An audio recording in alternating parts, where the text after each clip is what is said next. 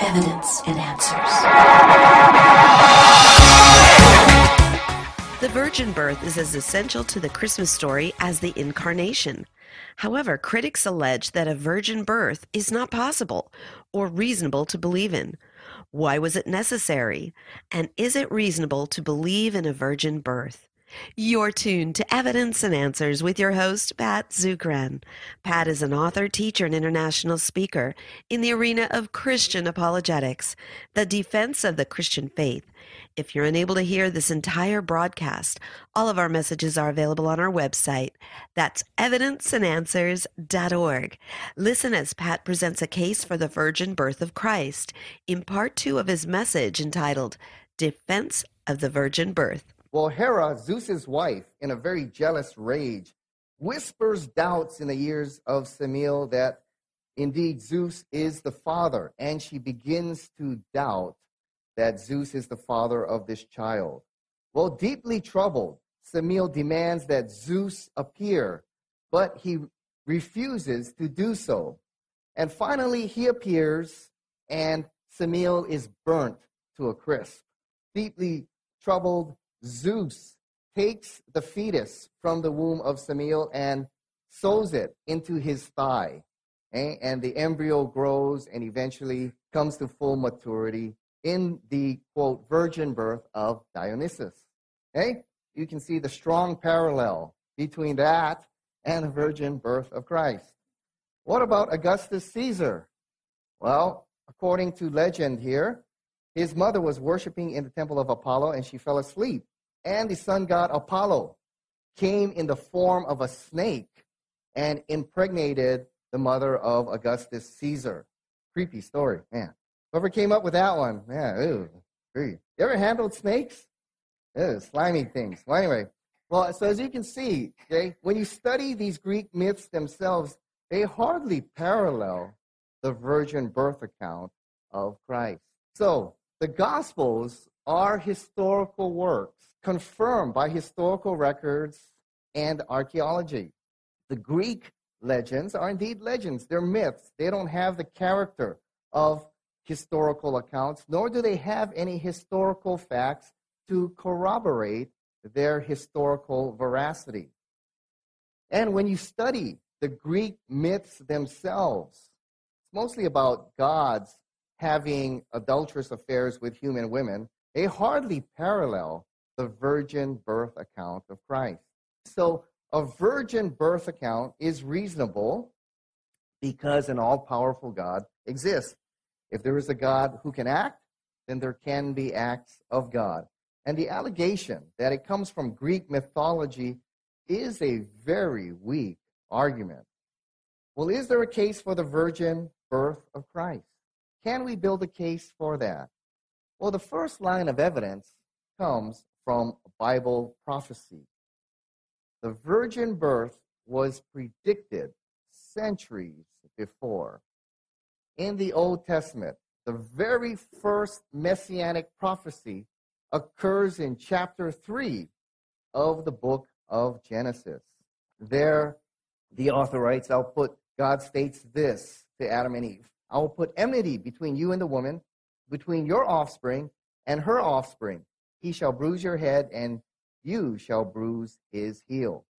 Okay, when it comes to Bible prophecy, there are over 500 prophecies predicted in the Bible which have come to pass. There's no other book that even comes close to the record and accuracy of biblical prophecy. They study them all. Nothing comes close. When it comes to the prophecies regarding Jesus Christ, there are over a hundred prophecies of Christ which have come to pass. Absolutely an incredible record none like you have in any book throughout the history of mankind. So when the Bible predicts a virgin birth, okay, we can be sure that it's going to take place. Now Genesis 3:15. If you take a look here, this is the first messianic prophecy here. It says, "I'll put enmity between you and the woman, between your offspring and her offspring." All right? Now, this phrase, her offspring, Or in some of your translations, it'll say, I'll put enmity between your seed and the seed of the woman. Okay, this phrase is important to note because in a patriarchal society, the lineage is traced through the father. But here, it only mentions the woman. Okay, between your seed and her seed, or between your offspring and her offspring. Right? It implies that the Messiah would be human and come through the birth of a woman, but not a natural father. The next one, the famous one here, Isaiah 7:14 that we recite often here at this time of the year. Okay? Therefore the Lord himself will give you a sign, the virgin will be with child and will give birth to a son and they will call him Emmanuel, which means God with us. Now the Hebrew word for virgin there is the Hebrew word alma. Skeptics and critics, I got attacked on this one a few weeks ago by our atheist friend here. And he said, Alma doesn't mean virgin. Alma in the Hebrew means young maiden. It can mean a young maiden who's married or not married. It can mean either one. All right, so this is no proof of a miraculous virgin birth. This is not the prophecy of a virgin birth. Alma can mean either one. And I said, You are correct.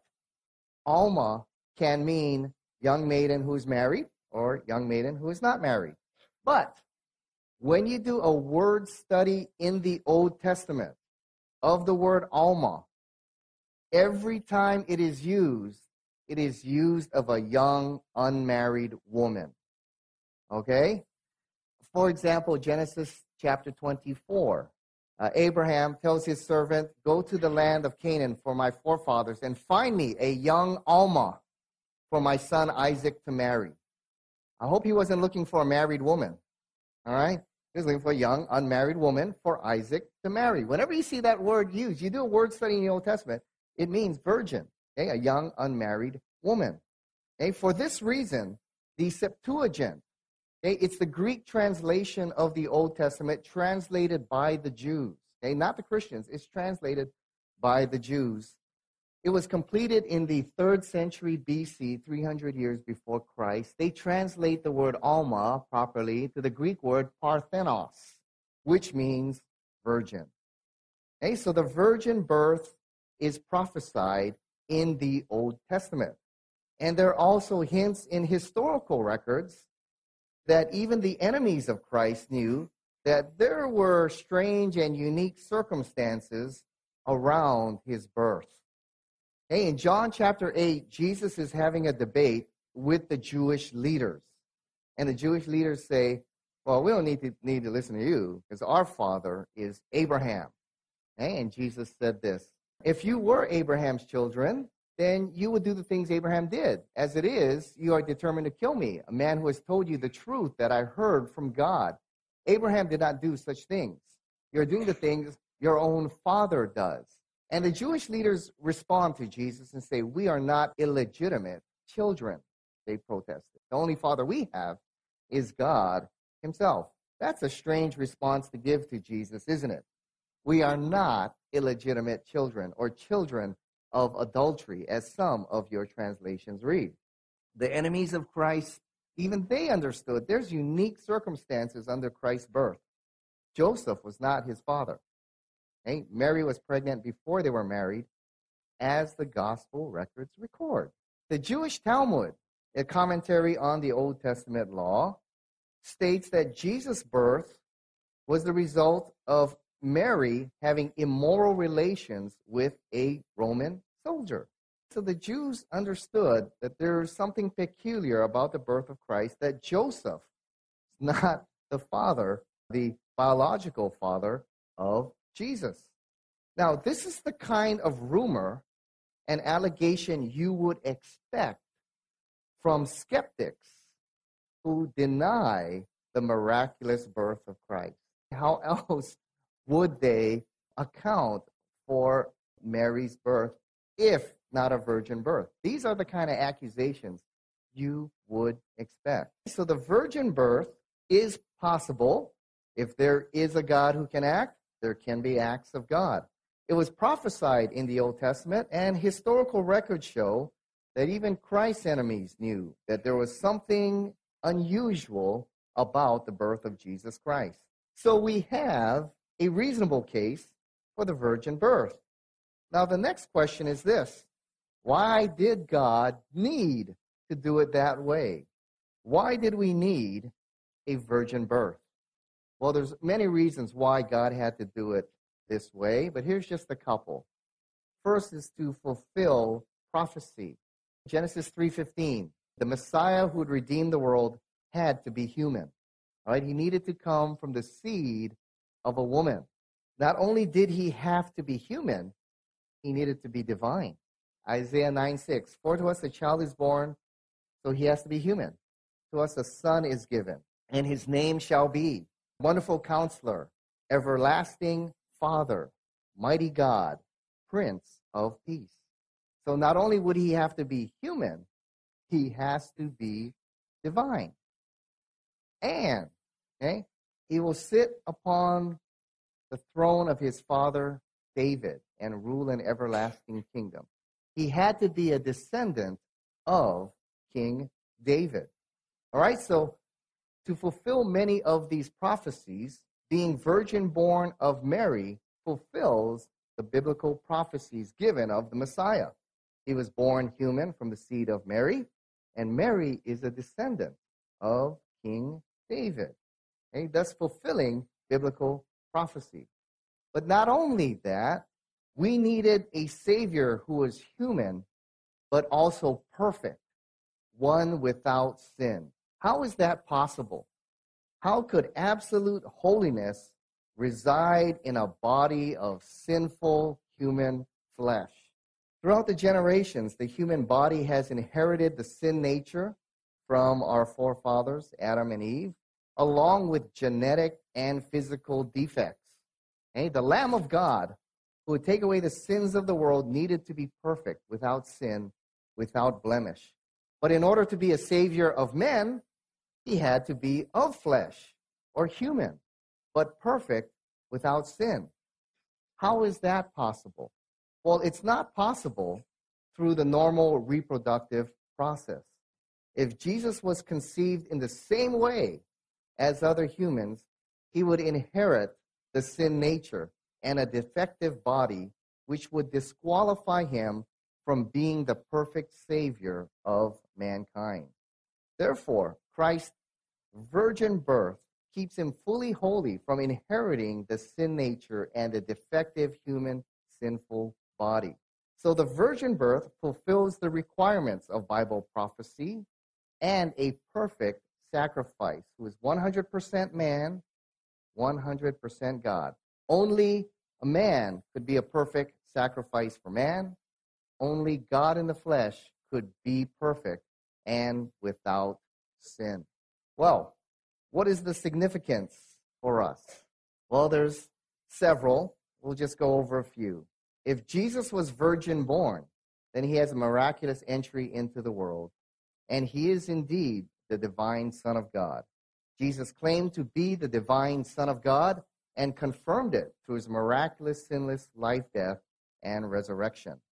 Only God can create life. In Exodus chapter 8, the magicians could counterfeit all of Moses' miracles except one when Moses created life out of the dust of the earth. At that point, the magician said, We can't copy this. This is the finger of God. Only God can create life. We still don't know how we get life from non life. Listen to my interviews with the top scientists from around the world. Science has never been able to prove that. Only God can create life. So, virgin birth is further affirmation that Jesus Christ is indeed the divine Son of God. Secondly, we have a unique, sinless Savior. No other person in the history of the world can claim to be sinless. Muhammad was a sinner. Read his biography. And several times in the Quran, all right, he's told to confess and repent and turn from his sin. All right. In fact, the famous satanic verses, he said it was okay to worship the gods of his clan. All right. Then later he said he had to repent and God was going to seriously bring judgment upon him, but he repented from that sin. And later he says, Well, that occurred because I was possessed by the devil. All right? Well, so he was not a sinless Savior. Buddha was a sinner who struggled with desire. Confucius talked about the perfect gentleman in his Analects, and he says of the perfect gentleman, I have not attained the status of perfect gentleman, nor have I ever seen one who is. In Christ, we have a unique and perfect, sinless Savior. As a result, then, only Jesus qualifies to be the Savior of the world, who could meet God's standards of holiness and righteousness and justice and pay the full penalty for our sin. No other person can be that perfect sacrifice and Savior of the world. Therefore, only Jesus can bring eternal life. John 14, 6, Jesus said, I am the way, I am the truth, and I am the life. No one comes to the Father except through me. He's the only one that qualifies as the Savior of the world. Next, we have a God who can relate to us in every way. God saw us in our struggle, in our fallen state, and instead of looking down from heaven saying, Good luck, guys. Hope you make it. Work really hard and maybe you can get here to heaven. We have a God who left his heavenly throne, took upon himself the limitations of humanity, and entered into our fallen world and died a horrible death to rescue us from sin and death. We have a God who entered and struggled alongside us and suffered alongside us. We have a God who can relate to us in every way. In all our struggles, in all our pains, in all our doubts, and all our fears, we have a God who the scripture says also suffered and can relate to us in every way. I remember interviewing a former Muslim, Abdul Murray, and I said, Abdul, what, what brought you from Islam to Christ? And he said, Well, in Islam, we focus on the greatness of Allah. And he said, When I studied the God of the Bible and the God of Islam, I saw in Jesus Christ the greatness of Allah. And I said, Well, what do you mean by that? He said, Well, he said, the picture is like this. We're all in a swimming pool and we're all drowning. And Allah of the Quran looks down on us and says, Good luck, guys. Try really hard and hope, hope you can save yourself. But he said, when I came to study the God of the Bible, he saw us in that swimming pool struggling for life. And instead of standing there saying, Good luck, guys, he jumped in the pool with us okay, and struggled with us to rescue us from sin and death. He said, Now, of the two, which one is a great God? And I said, It has to be the God of the Bible. So we have a great God who abandoned his heavenly throne, came down and suffered alongside of us to rescue us from sin and death. And that's the glory of the virgin birth. That's the glorious message of Christmas. You know, when I was looking through and reading stories about World War II back on December 7th, because we're preparing a radio show for that on the 808 State Update with uh, former Lieutenant Governor Duke Aiona, I came across this story, which doesn't quite do it, but in a way, kind of represents, in an allegorical way, what Jesus Christ did for us. And it's an old story of World War II, the Battle of Hurtgen Forest in Germany. This was one of the longest battles fought in World War II, lasting from September of 1944, lasting six months till February of 1945, at the cost of 33,000 American lives and 30,000 German lives. Well, on October 7th, 1994, people saw a strange sight over the Hurtgen War Cemetery there in Germany. The cemetery here is the final home of over 3,000 soldiers, mostly German from World War II. And so it's quite common to see Germans gathering there to honor their dead. But on this special day, on October 7th, 1994, members of the 22nd Infantry of the United States Army were there to honor and build a memorial in honor of the German commander who died there, Lieutenant Frederick Langfeld. And the reason they built that memorial is this in the midst of this long, bloody battle that cost thousands of lives, the Americans lost control of the town of Schmidt and then retreated. During their quick and hasty retreat, they left behind a wounded soldier in a pit who lay there for hours crying for help. Well, Lieutenant Langfield had become the commander of his German battalion because his commander was killed. And he heard the man shouting and screaming for help, the voice of his enemy soldiers. And his soldiers looked at him and said, Shoot the guy, put him out of his misery. Shoot the man, or let's drop a grenade on him and put the man out of his misery. Well, Lieutenant Langfield looked at the man long and hard, and then he ordered all of his men to stop shooting. And he said, Someone go out and rescue that man. And everybody said, He's the enemy. We ain't going out there. And besides, Lieutenant, that field is covered with mines. Okay, there's no way to get out there and rescue that man without stepping on a mine. And the lieutenant said, Very well. He said, Give me four medical men, and I myself will go there and rescue this man. And so, with four of the German Medical Corps, he stepped onto that dangerous field and proceeded out to rescue this U.S. soldier crying in pain in a pit. Well, he meandered his way through the minefield and made it to the soldier, and they lifted him out of the pit. However, as the group made their way back, the Lieutenant Langfield stepped on a mine and was killed trying to save the life of his enemy. And so when you go there to the seminary today, there is that memorial place there by the men of the United States 22nd Infantry. And the plaque on that memorial reads this No man hath greater love than he lay down his life for his enemy. In a way, that's what Jesus Christ did for us. We were all enemies of God, worthy of eternal judgment. And we lay there in the pit of sin in a pitiful state, crying out to God for help, or someone for help.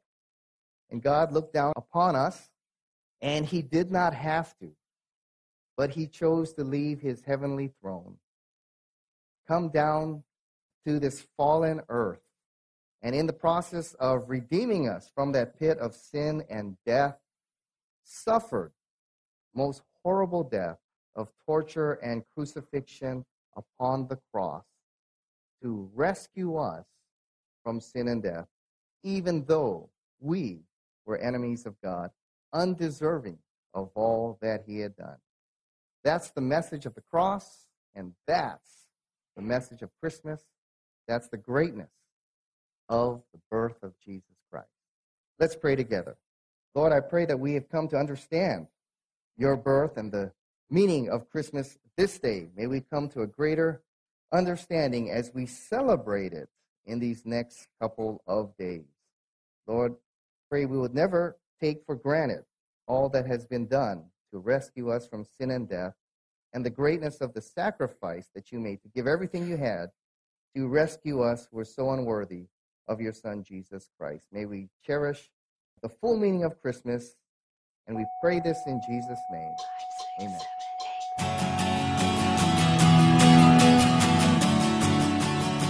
We've run out of time. Thank you for joining us here on Evidence and Answers radio broadcast.